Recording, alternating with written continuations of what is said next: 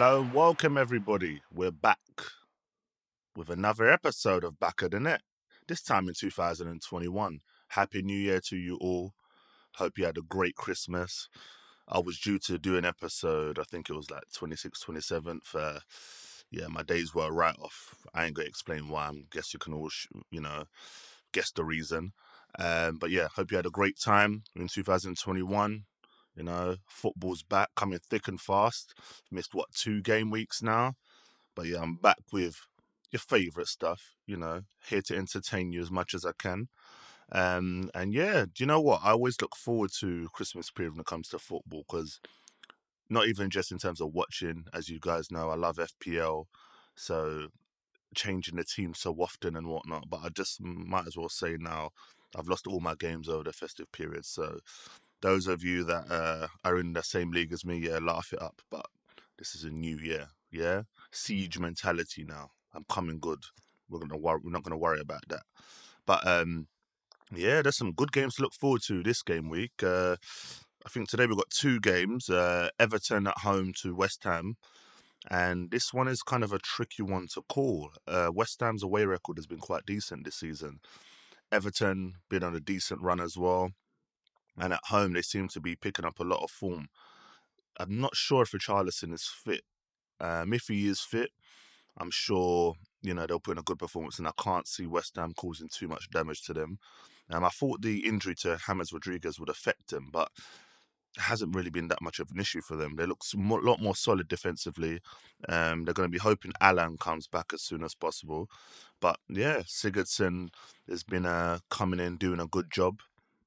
So yeah, no, Everton fans will be pleased with how it's going, and they'll be hoping the second half of the season goes on as the last one or as the end of the first one uh, finished. West Ham, I think they'll be hoping Antonio's back. When he plays, he makes such a big difference to them. Haller, he's all right, nothing special.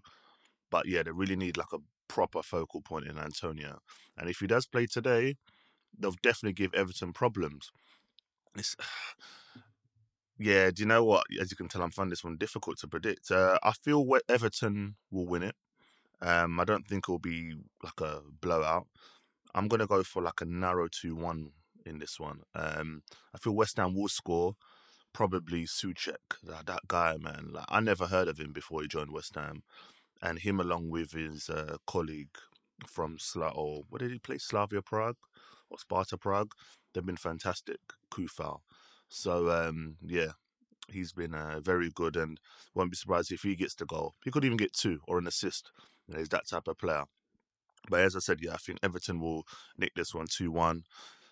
If I'm gonna guess a goal scorer, I'm gonna go Sigurdsson again. You know, I think Sigurdsson and a defender. I think they'll score a goal from a set piece. Right, look at me, confident going to D-Town 2021. You know, but um, yeah, I think Everton will win that one. United play Villa. Manchester United play Villa in the later game, eight o'clock kickoff. This is going to be a very good game.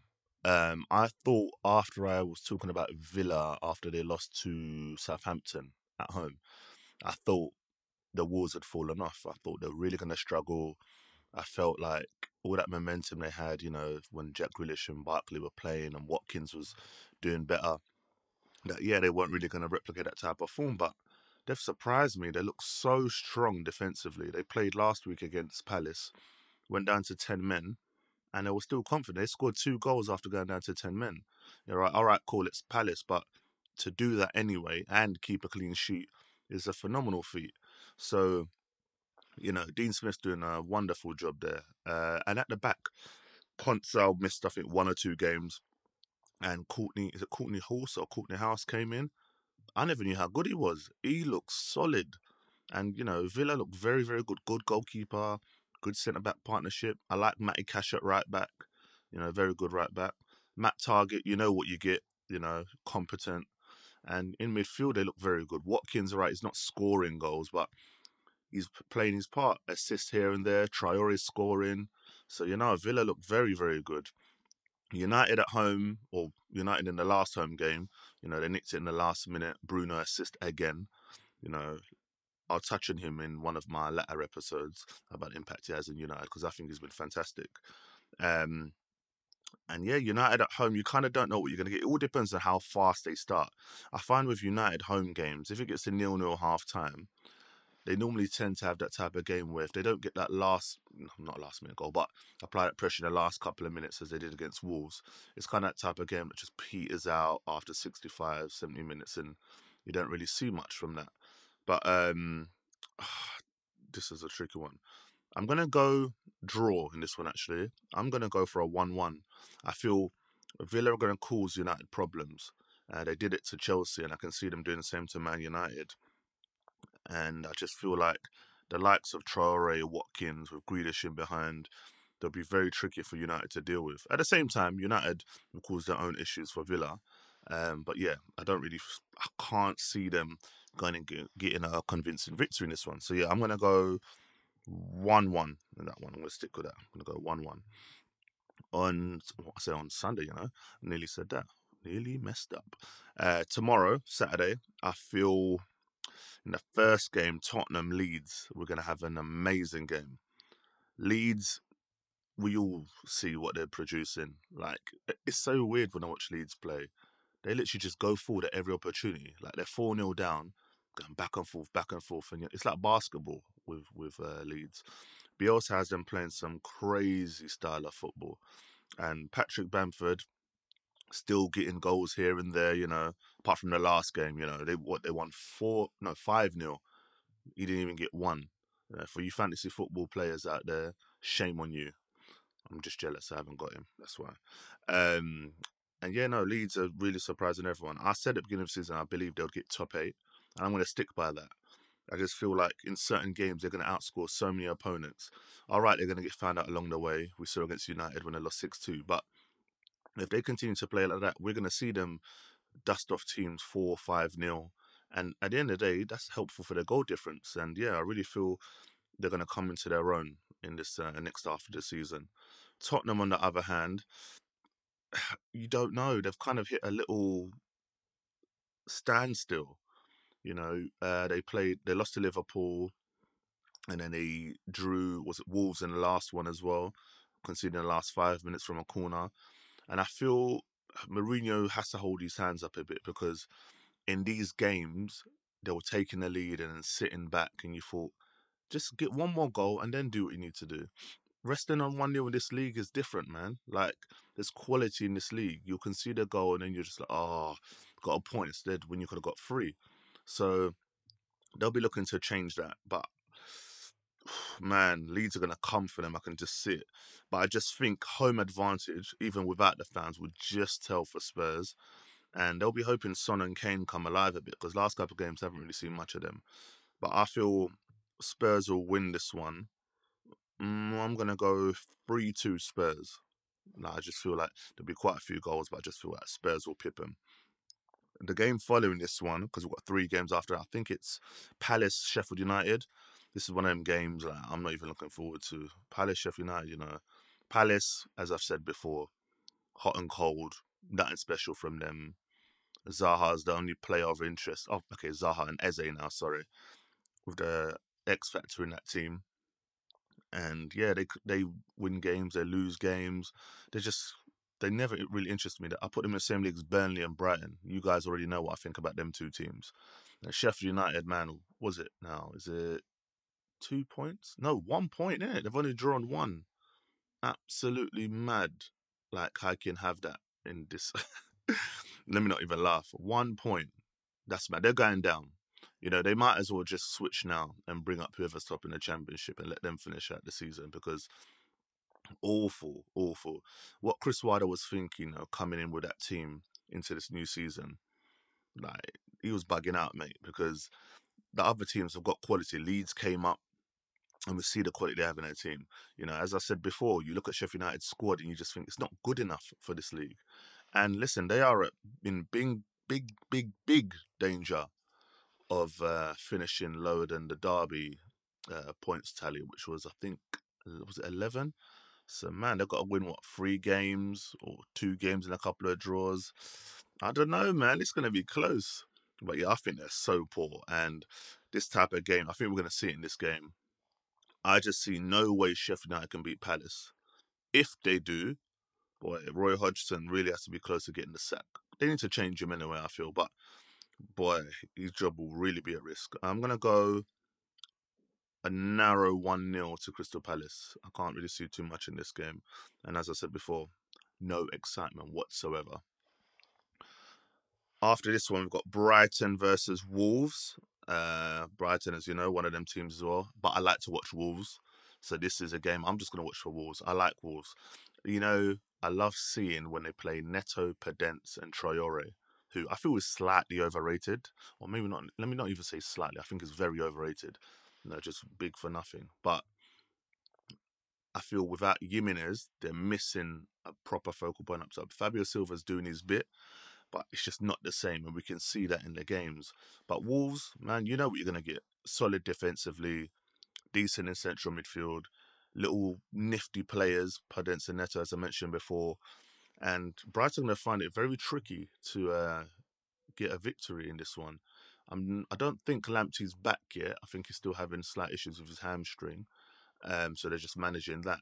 So if that's the case and still out, I feel Wolves will win this one. And the way they lost their last game against United, Nuno will really be getting at them, telling them, listen, we've got to get the three points here. Brighton away, haven't won at home in a whole calendar year, or the whole of last year. So, yeah, I can see Wolves winning this one. I'm going to go 2 0 Wolves in this one, especially if Graham Potter does that nonsense he did uh, the other day against Arsenal when he rested, what, three strikers? I don't know what he's thinking. He's another one that needs to be careful. Who'll be gone soon as well. The last game uh, tomorrow will be Arsenal away at West Brom. West Brom guaranteed to go down. I'm not even, you know, 50 50 on it. I'm 100% sure they're going down. Allardyce has come in and they say, you know, his teams never go down. They're going down. That, that end of story.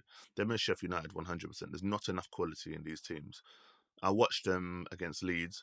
You know, all right, cool, fair enough the um, um, unfortunate own goal by Sawyers. But after that, they just capitulated. Every time Leeds went forward, just looked like they were going to score. Leeds could could have easily have got seven, eight goals.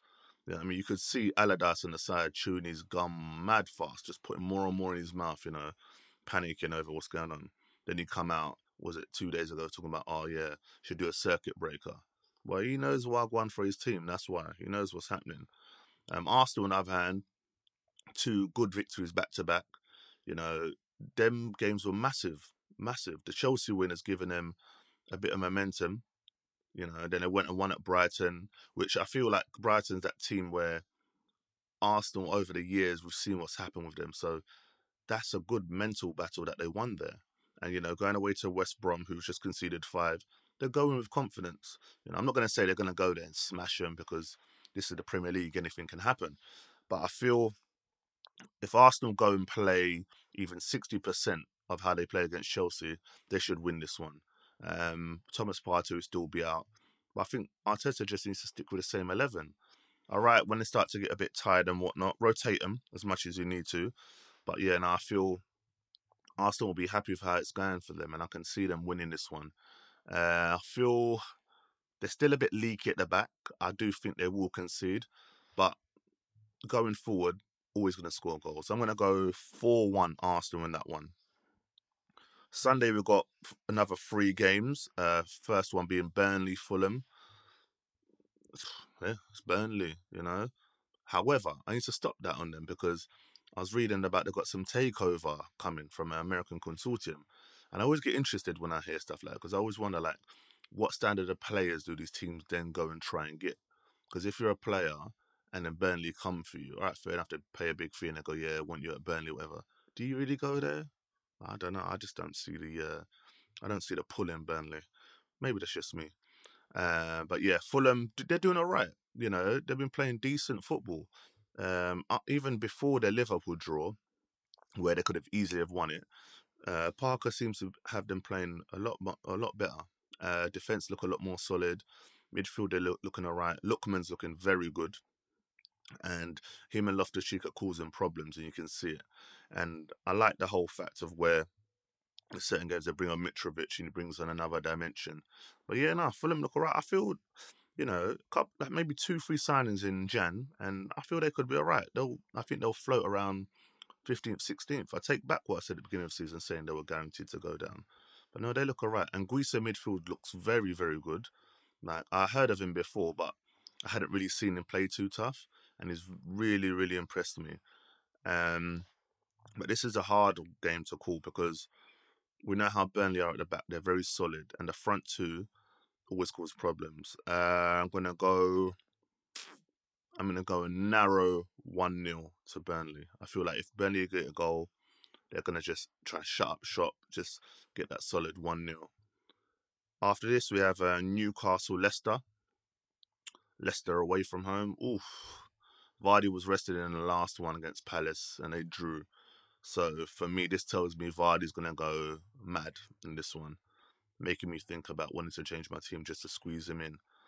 Um, but as I said as well with Newcastle, you know, we always we the newspapers always say, "Oh, Newcastle, this this is their record at home and this and that." No fans, but they always seem to just somehow put in a default. Uh, I said a a performance like we saw against Liverpool the other day. Right, Liverpool their chances, but Newcastle defended well. You know, we have to give them respect. They did very, very well in that game defensively. They had a couple of chances themselves. And what to keep Liverpool to nil, like that's not easy. I can't remember the last time Liverpool didn't score in a goal.